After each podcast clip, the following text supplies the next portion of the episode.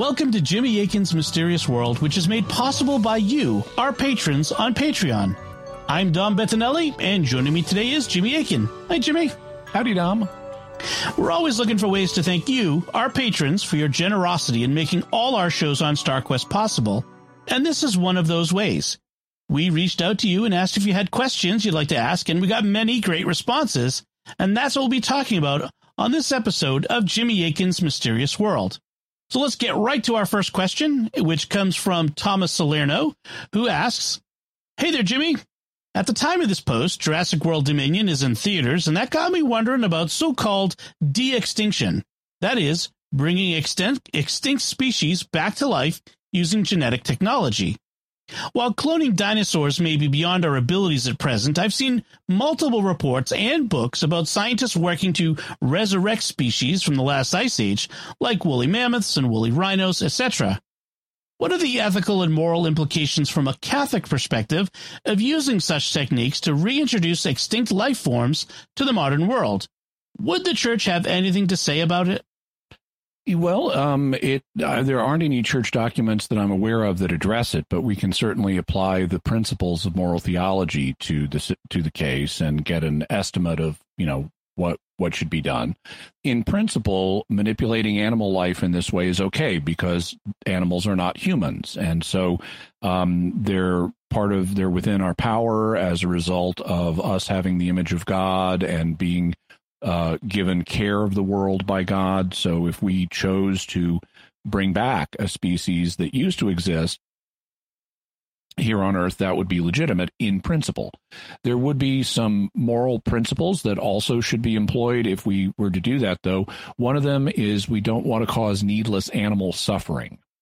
And so we'd want to do it in the most humane way possible. We also wouldn't want it to cause human suffering. And for example, you wouldn't want to, let's say you're North Korea and you have a tiny economy and you want to bring back an extinct North Korean animal just to glorify the state. Well, if that you spend so much money on that because of your tiny economy that you cause your own citizens to starve, well, then that would be immoral. So we don't want the process of bringing them back to cause unnecessary human suffering.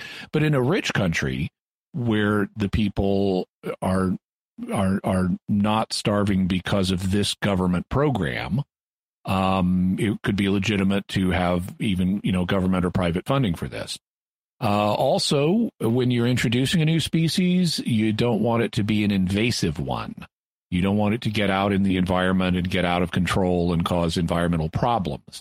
So you'd want to watch out for that.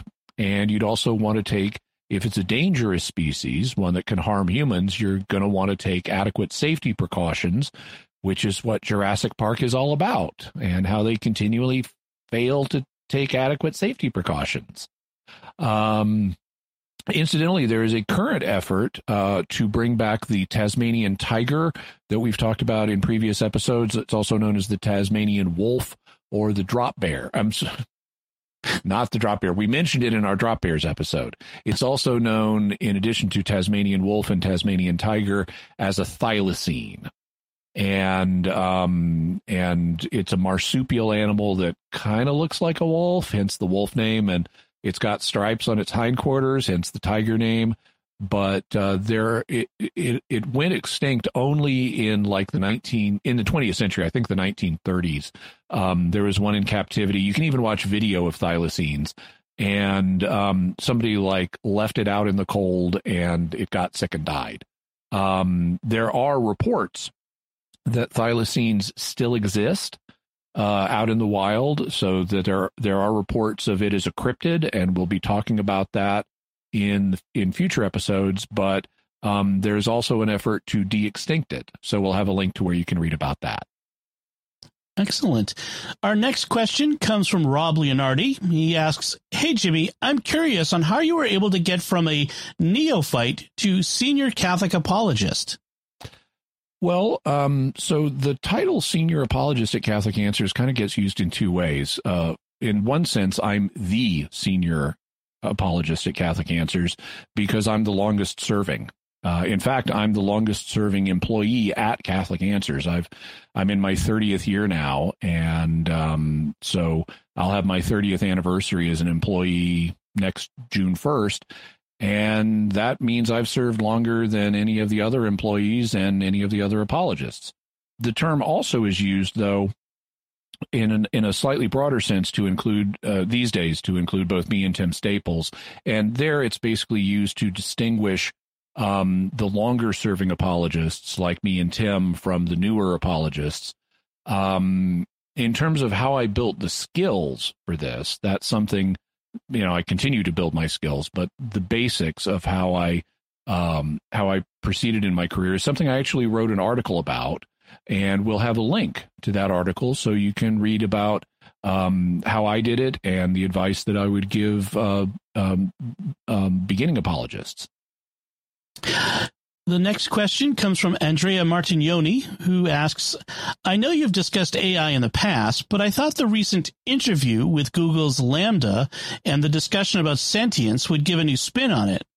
Do you think any AI, whether it contains a biological component or not, could be considered alive? How about sentient? What even is sentience, since there really isn't a test? Well, if uh, if an AI has a biological component, then part of the AI hardware or system is alive because the biological component presumably would be alive unless it's a necrobot um, which we've talked about on other shows. Uh, necrobots are robots made out of dead tissue. Um, but the if if if it's just like an AI that uh, that is plugged into your brain like a BrainPal from John Scalzi's novels, well, the AI itself is not alive, um, but your brain is obviously alive in terms of sentience and what that is, people often misuse the term sentience. Um, sentire is Latin for feeling or sensation. And so technically anything that feels is sentient. Um, and, you know, even, you know, planarian worms will, um, will be attracted by some things and, and avoid other things. So they clearly feel and they're living. And so even even very simple life forms are sentient. What people frequently use sentient to mean is something more like sapient.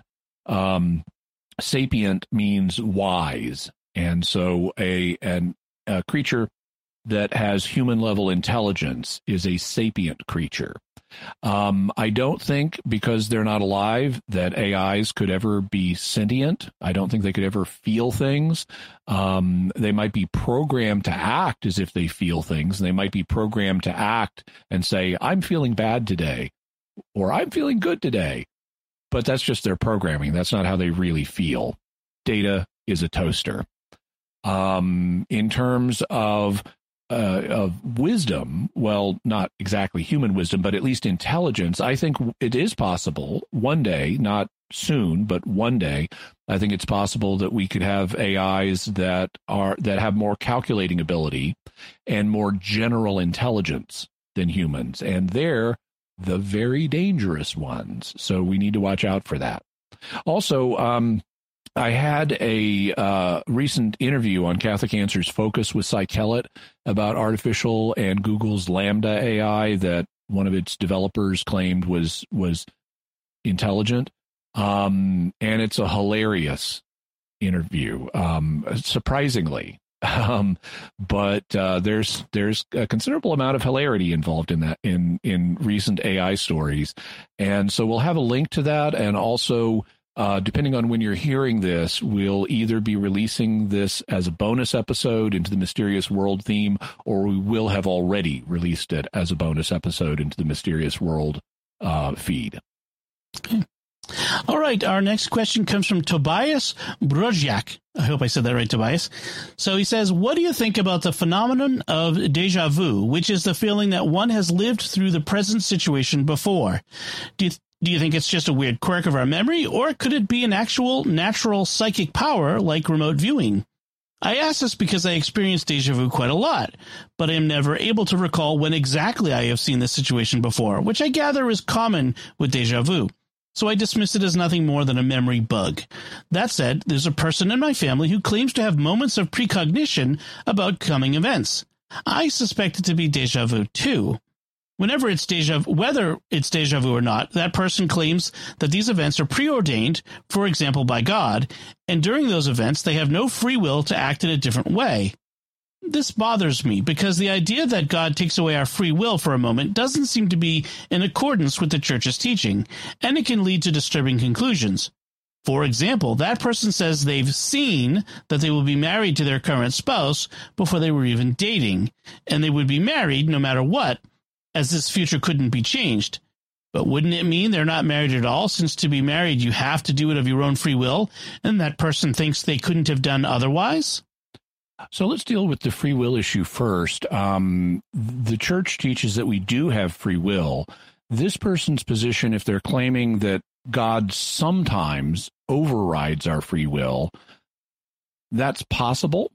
Um, that's not contrary to church teaching because church teaching says we do have free will, but not that we have it all the time.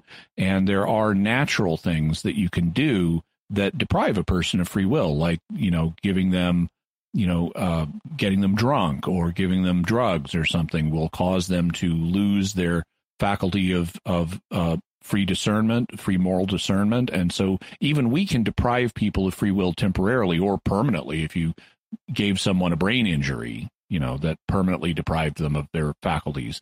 Um, but uh, you're right that if any decisions we make during a period when we lack free will we are not responsible for. And getting married is a decision that has to be undertaken freely. Uh, forced marriages, uh, meaning marriages where you don't have the free exercise of the will, um, are not valid, and so there would be a a um, a problem there. Um, also, though, I would say you know this person is sort of a uh, that you're that you know is sort of a semi-Calvinist in that they think some things are are fated in a way that we don't have free will. But of course, that doesn't mean that they're themselves not exercising free will. I mean, Calvinists exercise free will all the time. They just don't believe they have it. Um, now, in terms of deja vu, I do, uh, my suspicion is that deja vu is probably more than one thing. Um, I don't think there's likely a single explanation for it. One explanation would be a kind of wetware quirk where, um, you know, your brain actually processes sensory information not all at the same time. When the sensory information comes in, it divides it up and sends it to different modules in the brain, different areas of the brain for processing, and then it re once they once they process it, it reintegrates it all together and the different parts of your ba- brain process some information earlier than other bits of information get processed. And so, like for example, you are, are the color recognition faculty in our brains recognizes what colors we're seeing before the faculty that recognizes people tells us what person we're seeing. And and but then we those things get integrated with an image of the person and we and we consciously experience it as a single recognition. But things in the brain can go weird. And so i can imagine and this has been proposed that sometimes deja vu is um, produced by the feeling that i've seen this before is produced by a timing error in the brain where some information gets delivered early and the consciousness then when other information arrives it's like wait this is familiar. Um, so that could be one of the things that's producing deja vu. Another thing that can produce it is cryptomnesia. Kryptos is greek for hidden and um, so cryptomnesia is where you have a memory, but it's hidden from you. You can't remember when you learned this. And actually, we have cryptomnesia on a widespread basis for a lot of things. I mean, I speak the English language well, and I have no idea when I learned most words. You know, uh, I know the meaning of the word apple, but I have no idea when I learned the meaning of the word apple. I was assume I would assume that it was when I was two or three or something. But even words that I know I learned in adulthood, um, like um, anti-disestablishmentarianism. Uh, I have no idea when I learned that word. I mean, it was I, I was certainly past the limit of childhood amnesia for when I would have learned that, and I still don't remember when I learned it. So there are a lot of things that we learned that we don't remember the circumstances in which we learned it, and so I I think cryptomnesia is another uh, explanation for why deja vu seems familiar. It's because we have seen something like the current situation we're encountering before. We just don't remember when that happened, but we still have that feeling because of the uh, hidden memory.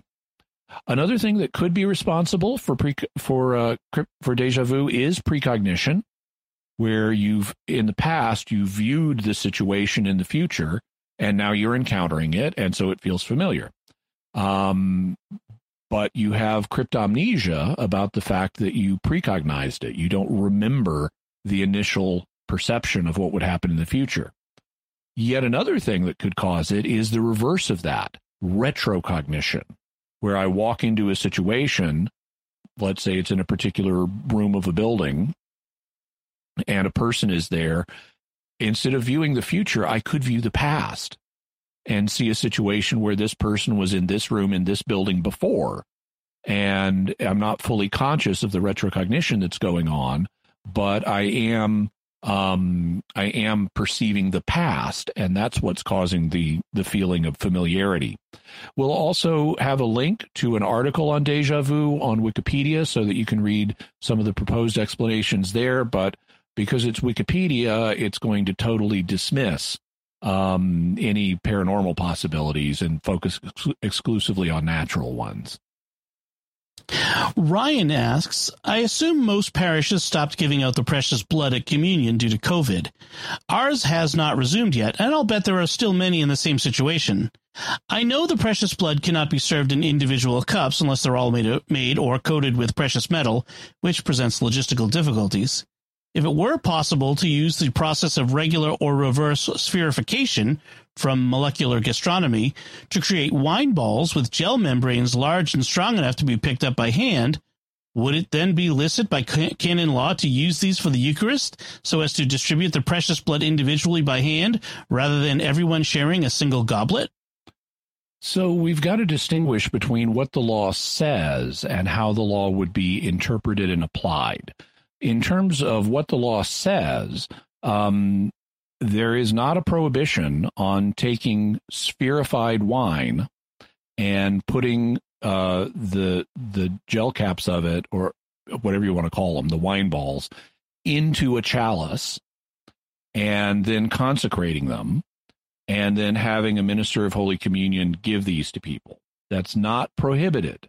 Um, and so um, the law as it's written would not prevent that based on anything I am aware of. Uh, I am aware that you could not use this for the main chalice. Uh, the priest's own chalice, he's got to pour water in that to mix it with the wine, and you can't do that if the wine is spherified.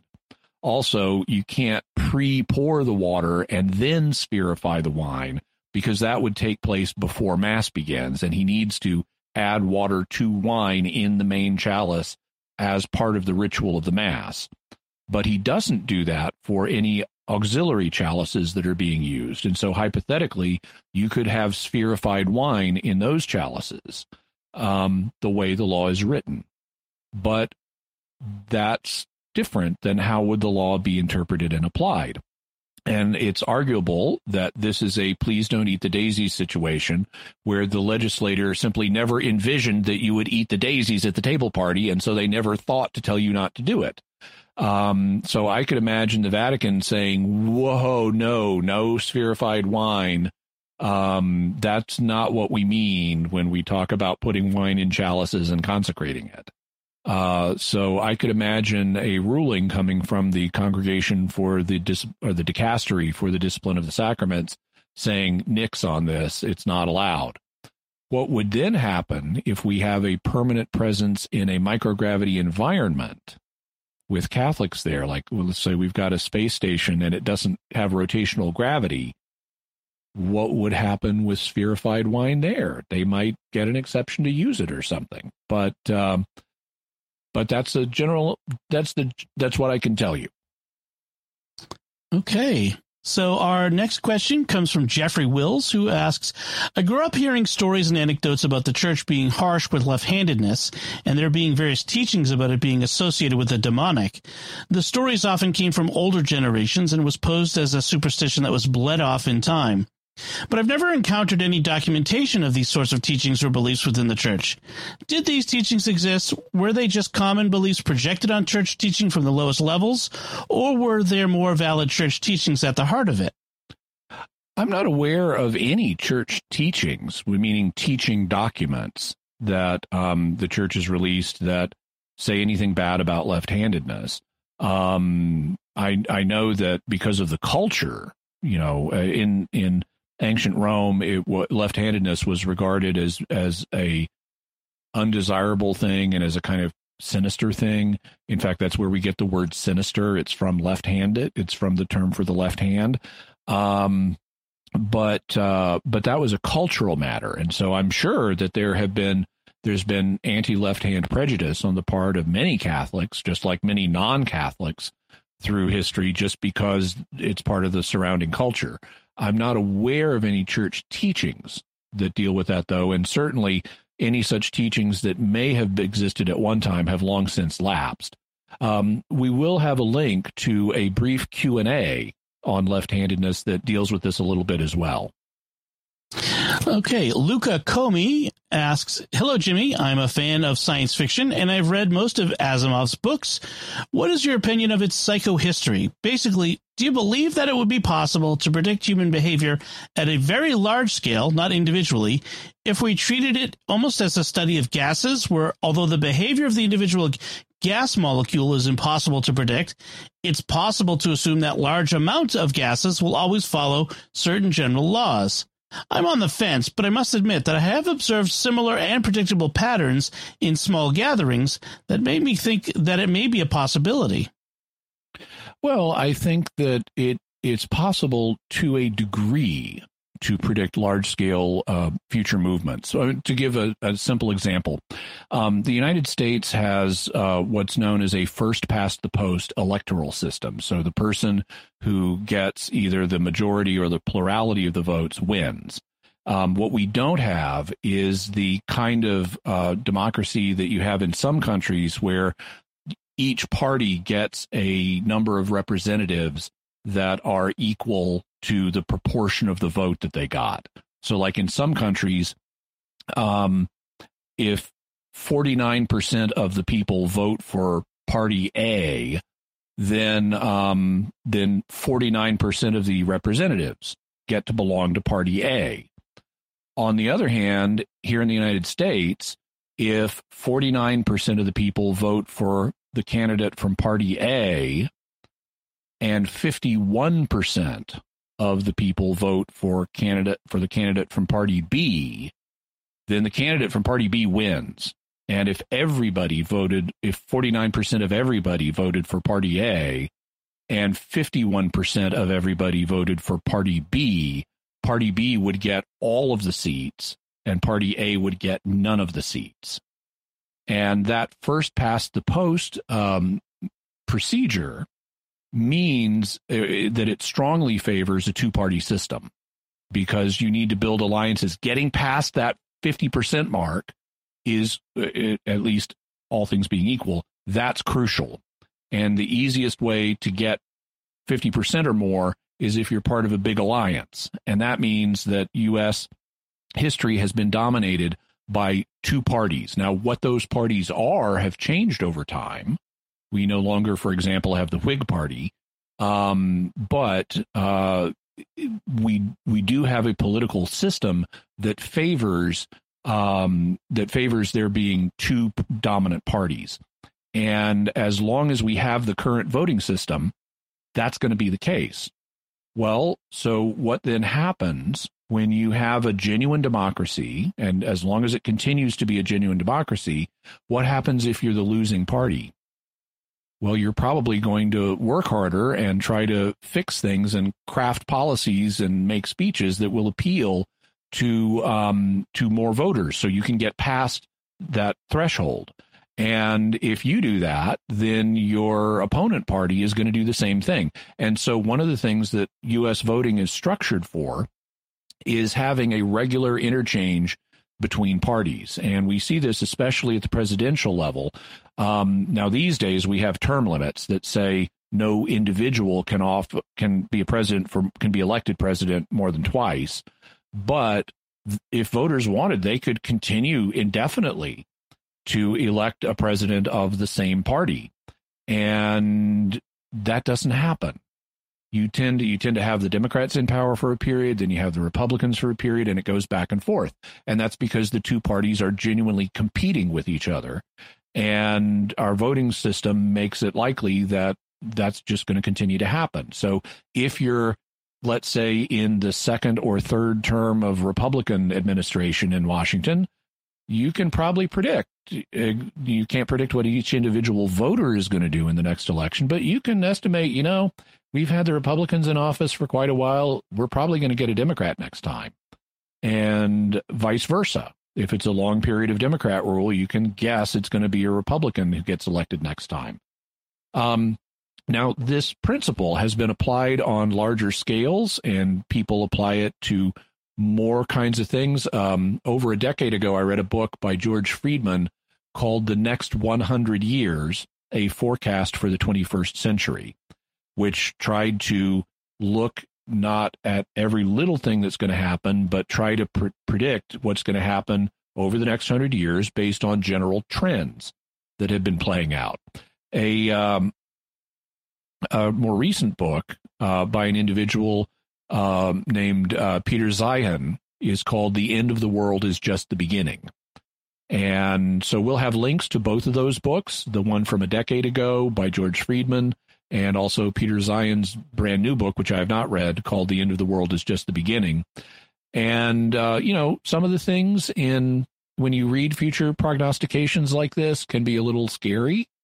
So we'll also have a link to a video called U.S. Enemies Are Not Gonna Like This Video.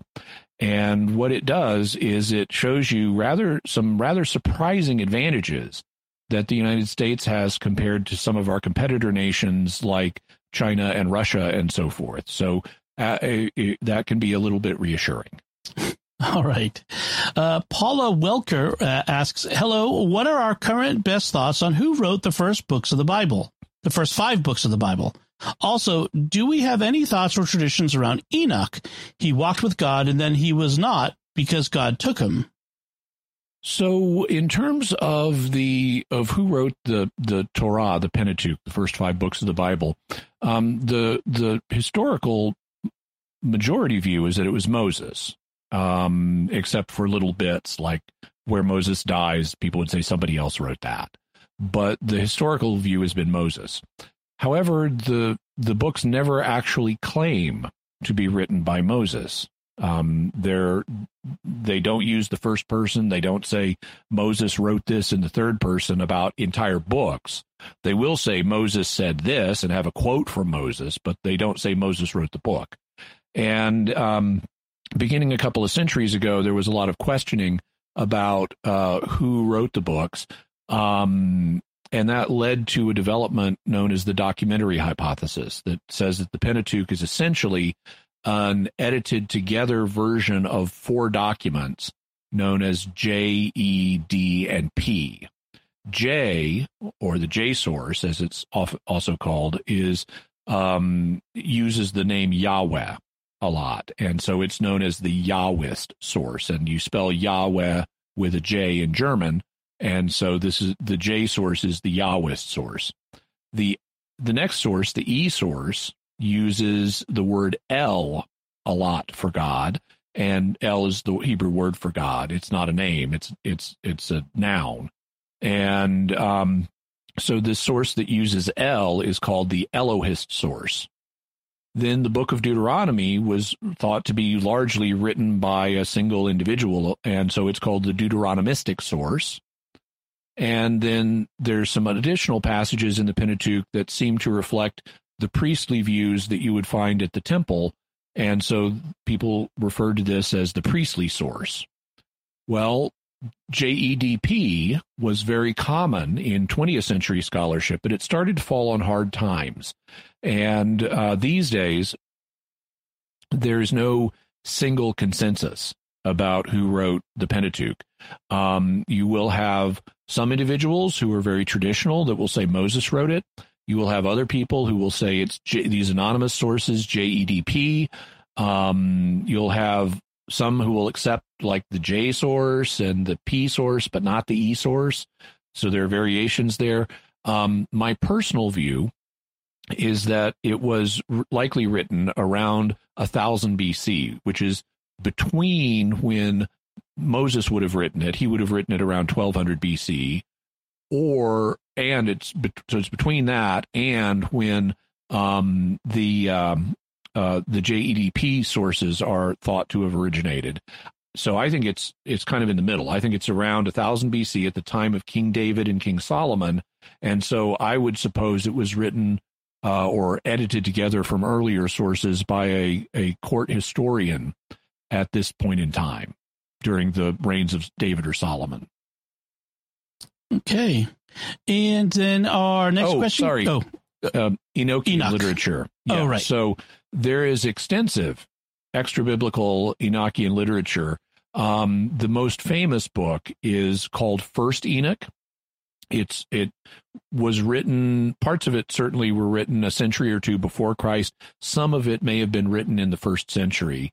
Uh, there are also two later works known as Second Enoch and Third Enoch that were written during the Christian period, and Enoch shows up in Jewish folklore and other places. So there's actually quite a lot of Enochian literature, and um, um, if you want to check that out, a good starting point would be the book of First Enoch.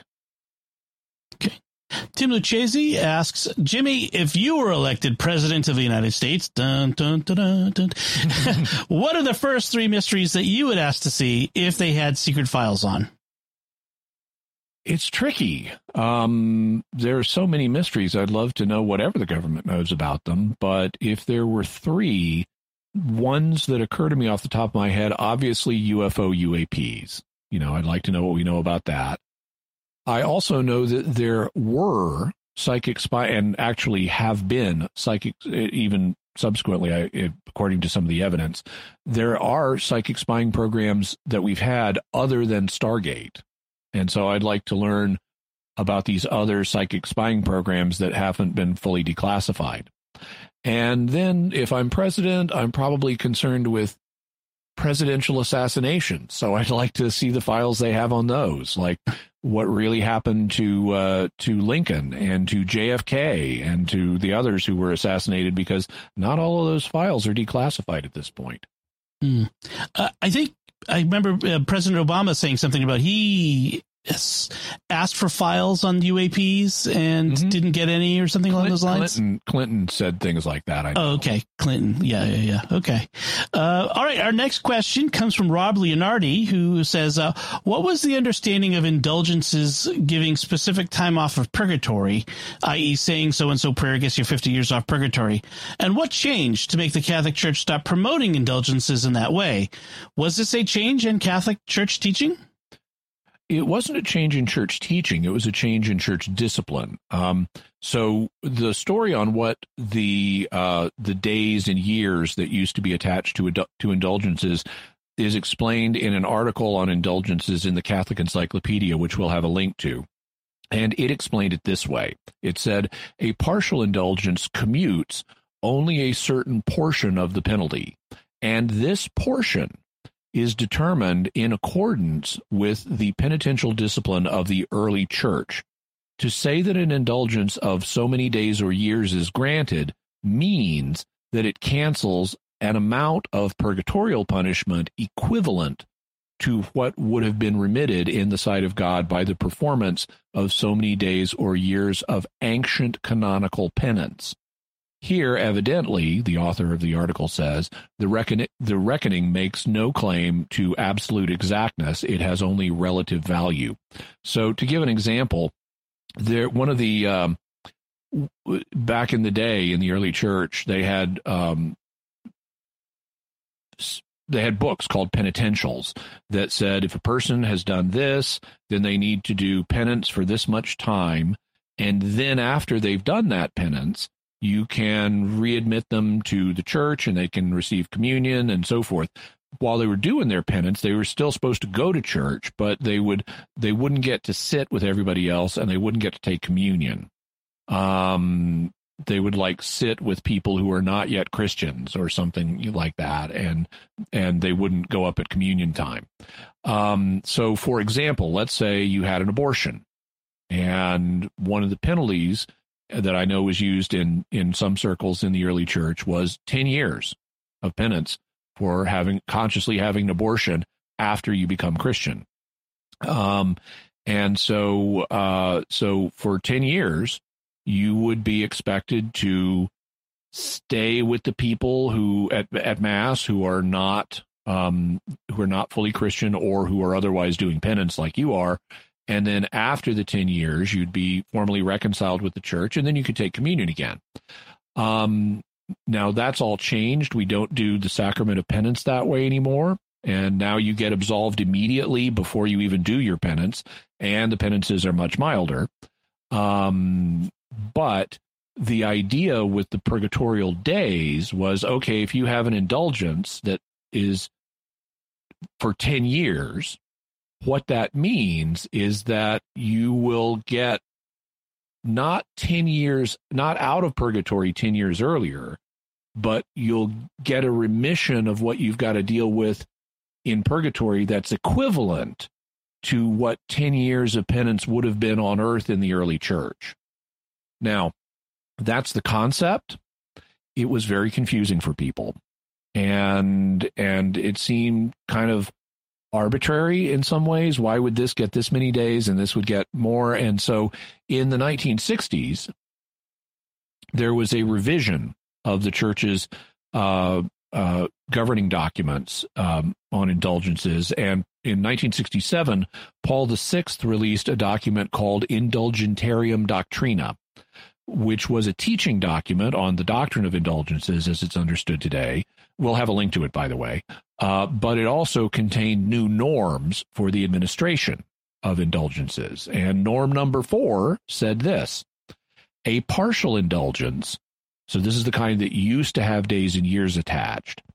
A partial indulgence will henceforth be designated only with the words partial indulgence without any determination of days or years. So that abrogated the old days and years assignments. So what do they represent now? That's expressed in norm number five. In norm number five says the faithful who at least with a contrite heart perform an action to which a partial indulgence has a, is attached obtain so here's what they get in addition to the remission of temporal punishment acquired by the action itself an equal remission of punishment through the intervention of the church so the way partial indulgences work now, you do some good action because you want to signify that you repent of your sins and you want to please God, and God looks on your action and and uh, says, "Okay, you you've been learning your lesson. You won't have some consequences that you would otherwise have because you know you you, you you're learning your lesson. You deserve to be rewarded for that. So you won't experience as much of the consequences as you otherwise would have." And the church intervenes with the power of the keys in an in a partial indulgence to give you an equal proportion to that. So now, if you take any partial indulgence, whether it's big or small, and you really take it to heart, then you will get that same amount of intervention by the church.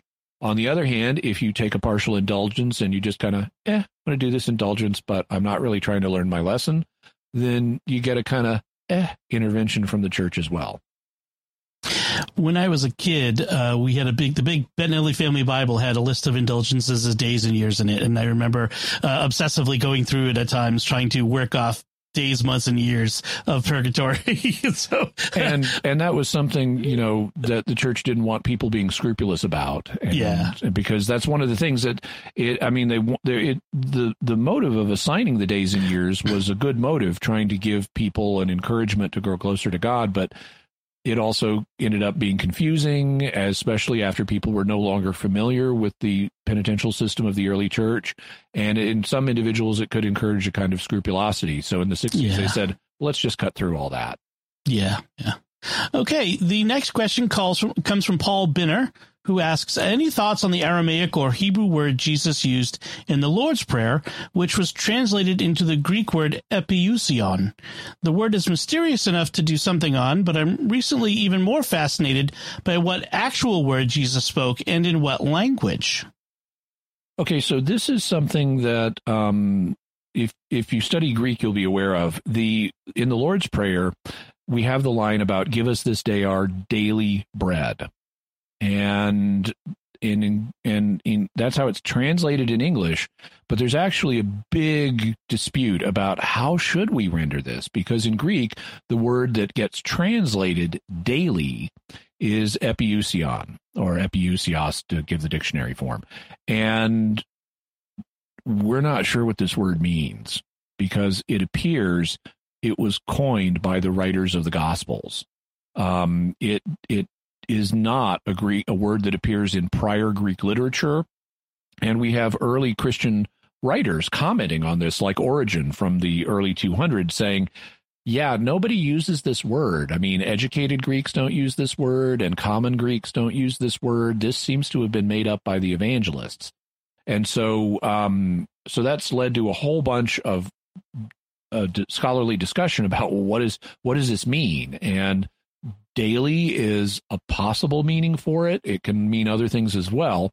In terms of Paul's question, what would Jesus have said in Aramaic or Hebrew? We do have an insight on that. Jerome, so the church father St. Jerome, read an Aramaic gospel called the Gospel of the Nazarenes. And because this was an Aramaic gospel, it was written in the you know original language eh, that uh, Jesus and his disciples would have spoken. And that's no guarantee that it's historically accurate, but the Lord the the Lord's prayer would have been passed down in Aramaic in the Aramaic Jewish speaking Christian community.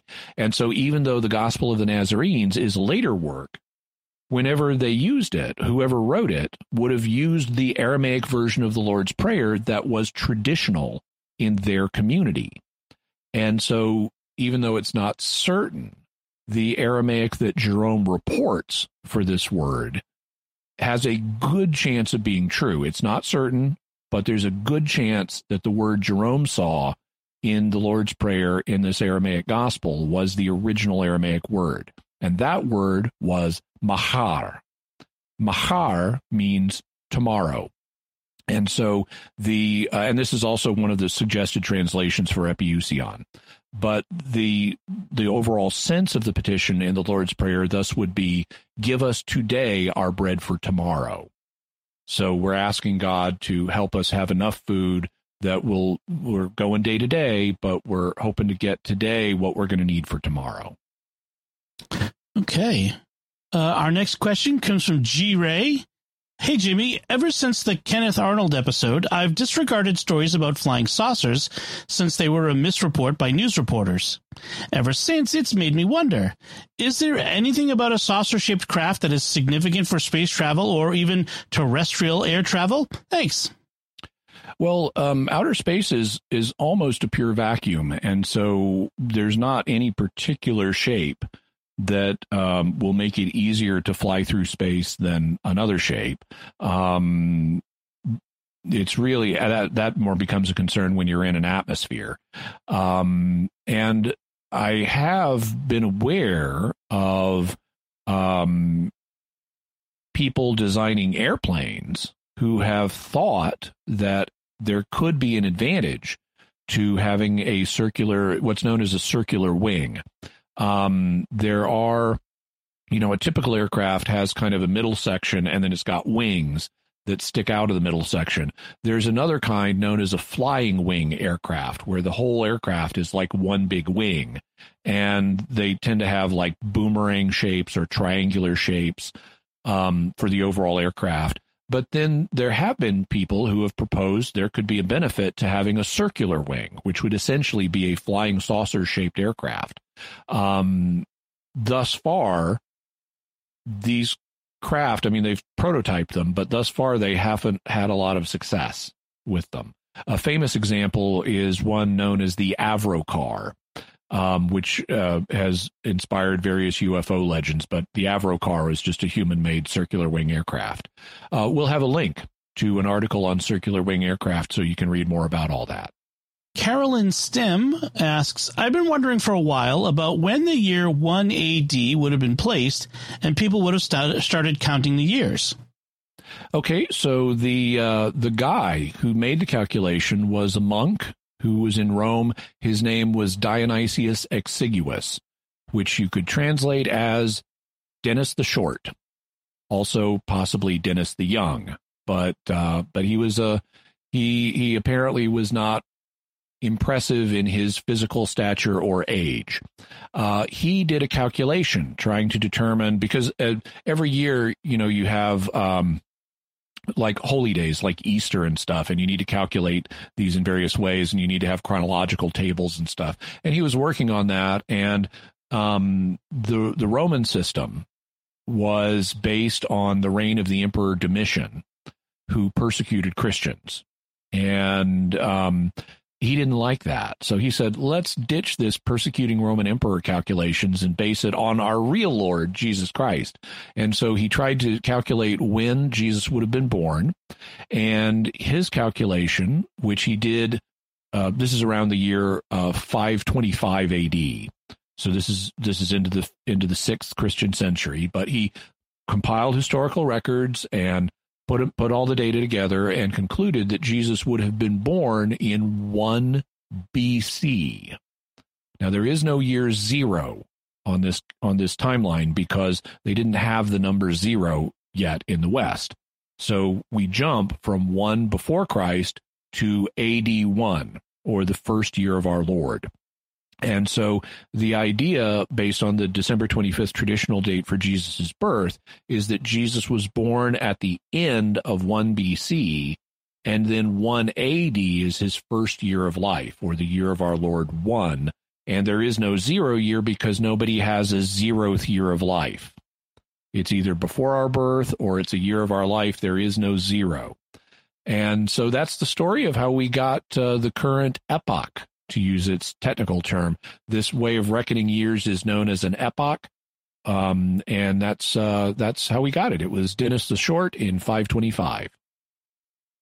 All right. Charlene asks The Bible tells us of different times that Jesus appeared to his disciples after his resurrection.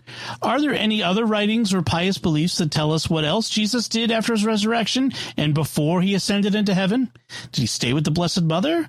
Appear to other people throughout the world? Thanks so much. I especially enjoy your discussions about religious topics. Thank you so much, Charlene. Um, the this is a subject that lots of Christians have been curious about. Christians always want to know more about what did Jesus do in this period of of his life that we really don't know much about. And so they've um, starting in the early church, they started writing books to try to fill in those details. So we have, for example, the Infancy Gospel of James, also known as the Proto Evangelium of James, and the Infancy Gospel of Thomas to tell us about the events that led up to Jesus' birth and more about his life as a child. We have the same thing at the end of his life. And there are a variety of early documents that record things that Jesus allegedly did during the 40 days before he ascended back to heaven. One of these documents is known as the Gospel of Mary, in which after the resurrection, but before the ascension, Jesus has an extended conversation with a woman named Mary. Unfortunately, the text is fragmentary, so it, it's not 100% clear which Mary we're talking about, but it's probably Mary Magdalene. Um, the difficulty with this literature is that it all was written in the second, third, fourth, fifth, and later centuries. So it, it it, it it's not historically reliable. Even worse, a lot of it's written by Gnostics. The Gnostics were a group of heretics who had a, a blending of Christian beliefs with non Christian beliefs, and they would put it on the lips of Jesus and say, Yeah, this is what Jesus secretly taught during that 40 days. And so you really got to be careful with this stuff. It has historical value for scholars, but it doesn't really make for great devotional reading. Okay. Joe Trizos asks Jimmy's episode on praying for people in history got me wondering about the efficacy of prayer. Specifically, there's lots of people in history or living today that no one prays for, but many people will pray for popular people. I know God loves everyone the same whether someone is praying for them or not. It makes me wonder if praying has more to do with the person praying than it does the one we're praying for. I'm curious what Jimmy might think about that. Well, uh, you're right. God has compassion on everybody, and he um, he loves everybody. Uh, and it, you're also right. Prayer is for us. It is not for God. God, as Jesus points out, knows what you need before you even ask. So the whole purpose of prayer is not to tell God information. It's to help us remember God and relate to God and think about God and love God. Um, and that's all. And it's really the um, the reason behind prayer is twofold. I mean, one, so what are the two great commandments? Love of God and love of neighbor. Well, by God saying, I'll, I'll, I'll reward you with certain things if you ask, and thus that's, that's praying. God encourages us to think about Him and to recognize Him as the source of the good things we have so that we learn to love God. So prayer promotes love of God. Also, God has determined to reward people when they pray for each other. And so that encourages us to ask our neighbors for prayer and to pray for our neighbors. And that encourages the love of man. And so prayer is not something we would need if we perfectly loved God and perfectly loved our neighbor. Um, it's something that God has chosen to reward in order to help us fulfill the two great commandments. Um, but it does have an effect. Uh, you know, if uh, James says in his letter that to some people at least, you have not because you ask not. You know, people were not praying when they needed to for some things. And as a result, God didn't give them those things because he wants to encourage them to pray. In the same way, if um, if something is uh, a blessing that God has determined he will give if a certain group of people collectively pray and they don't, then the blessing will not be given. But the God loves everybody, and so everybody who dies in God's friendship is going to go to heaven, whether someone prays for them or not.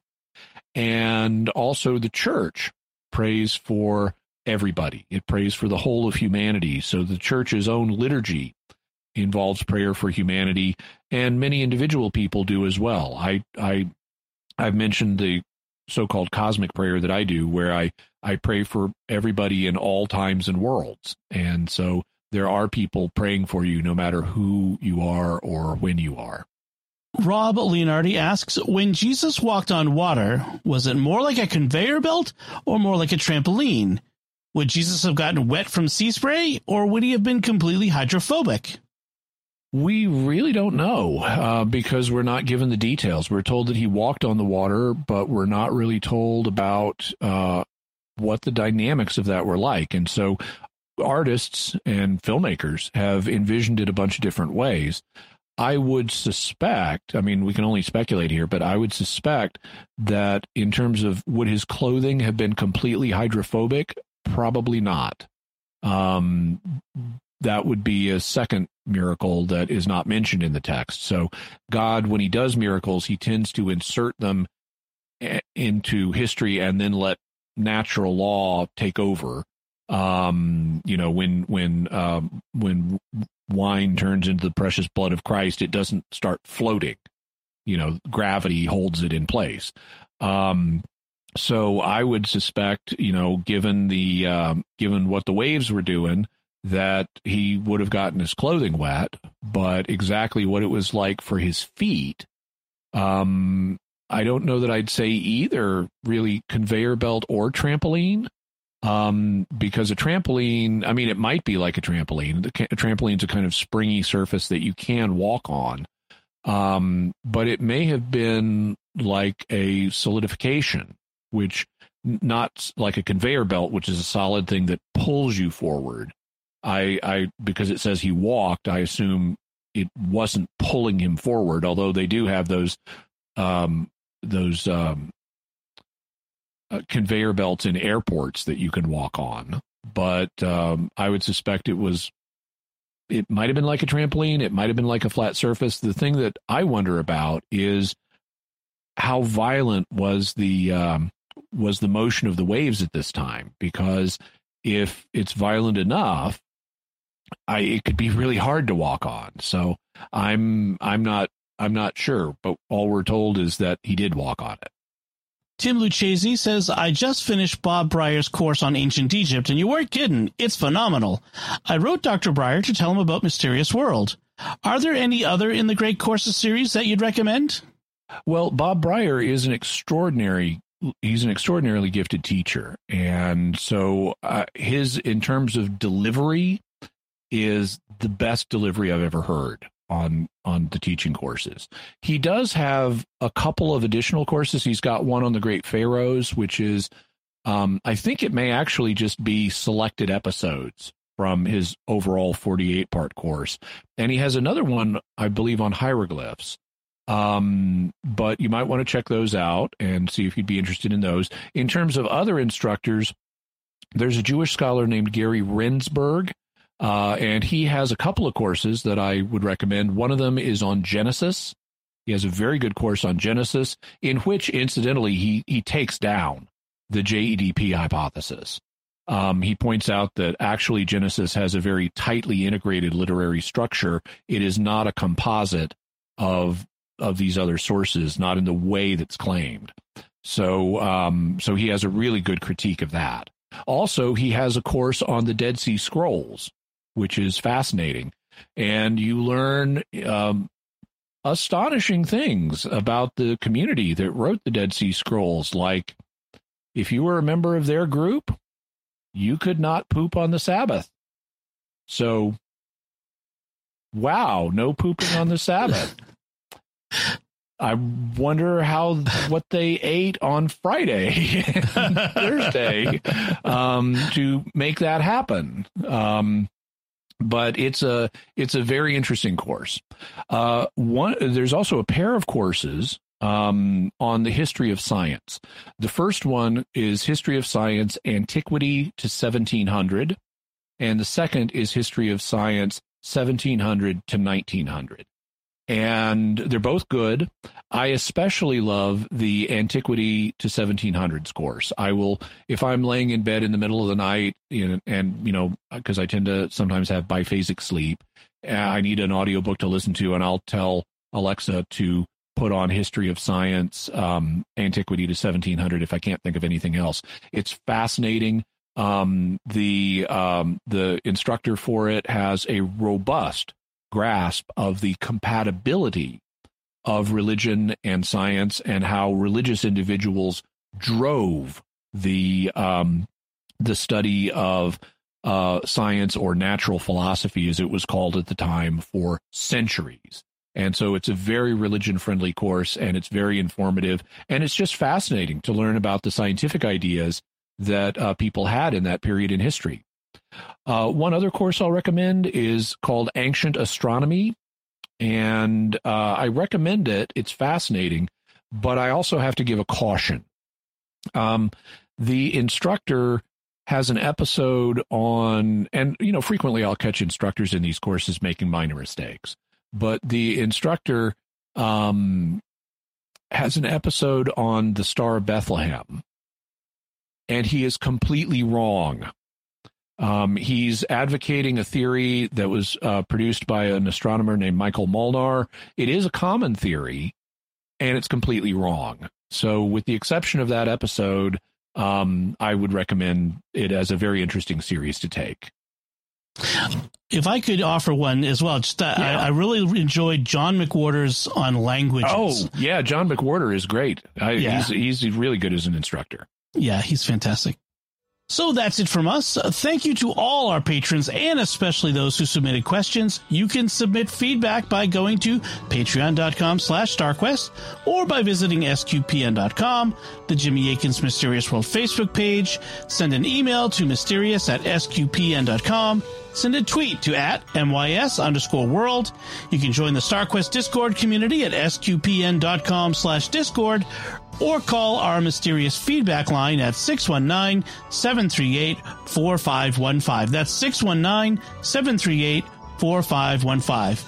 You'll find links to Jimmy's resources from our discussion on our show notes at patreon.com slash starquest and eventually at sqpn.com when we release this episode to all listeners.